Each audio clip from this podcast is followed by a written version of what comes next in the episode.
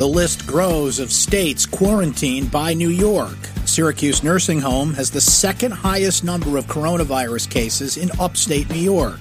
And our fireworks complaints starting to fizzle out? This is your Syracuse.com afternoon flash briefing for Tuesday, July 7th, 2020. I'm Brent Axe. New York, New Jersey, and Connecticut will now require 14 day self quarantines for travelers from three more states where the coronavirus is still spreading rapidly, Governor Cuomo said Tuesday. ABC reports travelers from Delaware, Kansas, and Oklahoma will now be required to quarantine themselves for two weeks. The travel advisory applies to people coming from any state with an infection rate over 10% of the total population or more than 10 people infected for every 100,000 residents, both based on a rolling seven day average. States already on the list include Alabama, Arkansas, Arizona, California, Florida, Georgia, Iowa, Idaho, Louisiana, Mississippi, North Carolina, Nevada, South Carolina, Tennessee, Texas, and Utah. It's a total of 19 states.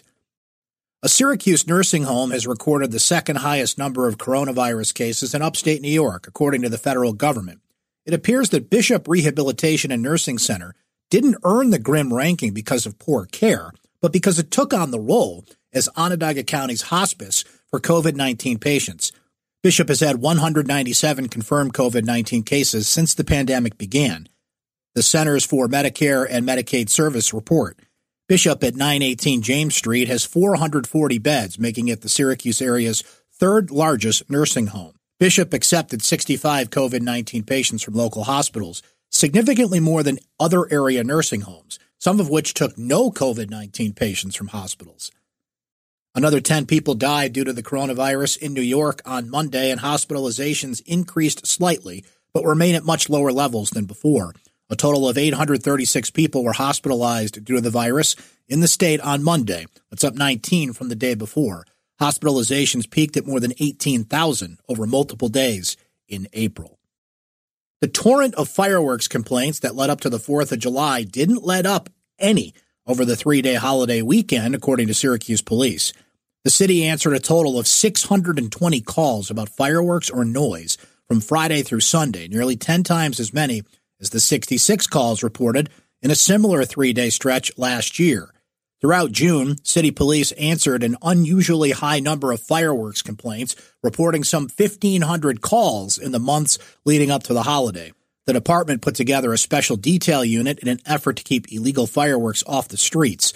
A Syracuse police spokesman said the unit had made 14 arrests in the weeks leading up to the holiday weekend. There were no fireworks arrests last weekend. The spokesman said the instances of fireworks complaints seemed to be dying out. Calling all true crime podcast fans, Syracuse.com's newest podcast series, The Condemned, combines local history with the fascination of true crime stories. The Condemned podcast tells the stories of five men, each sent down the last mile to be executed in a machine invented in upstate New York, the electric chair. Our podcasts are available on all the popular platforms, including iTunes and Spotify. At your Syracuse.com afternoon flash briefing for Tuesday, July 7th, 2020. I'm Brent Axe. Stay safe and enjoy the rest of your day.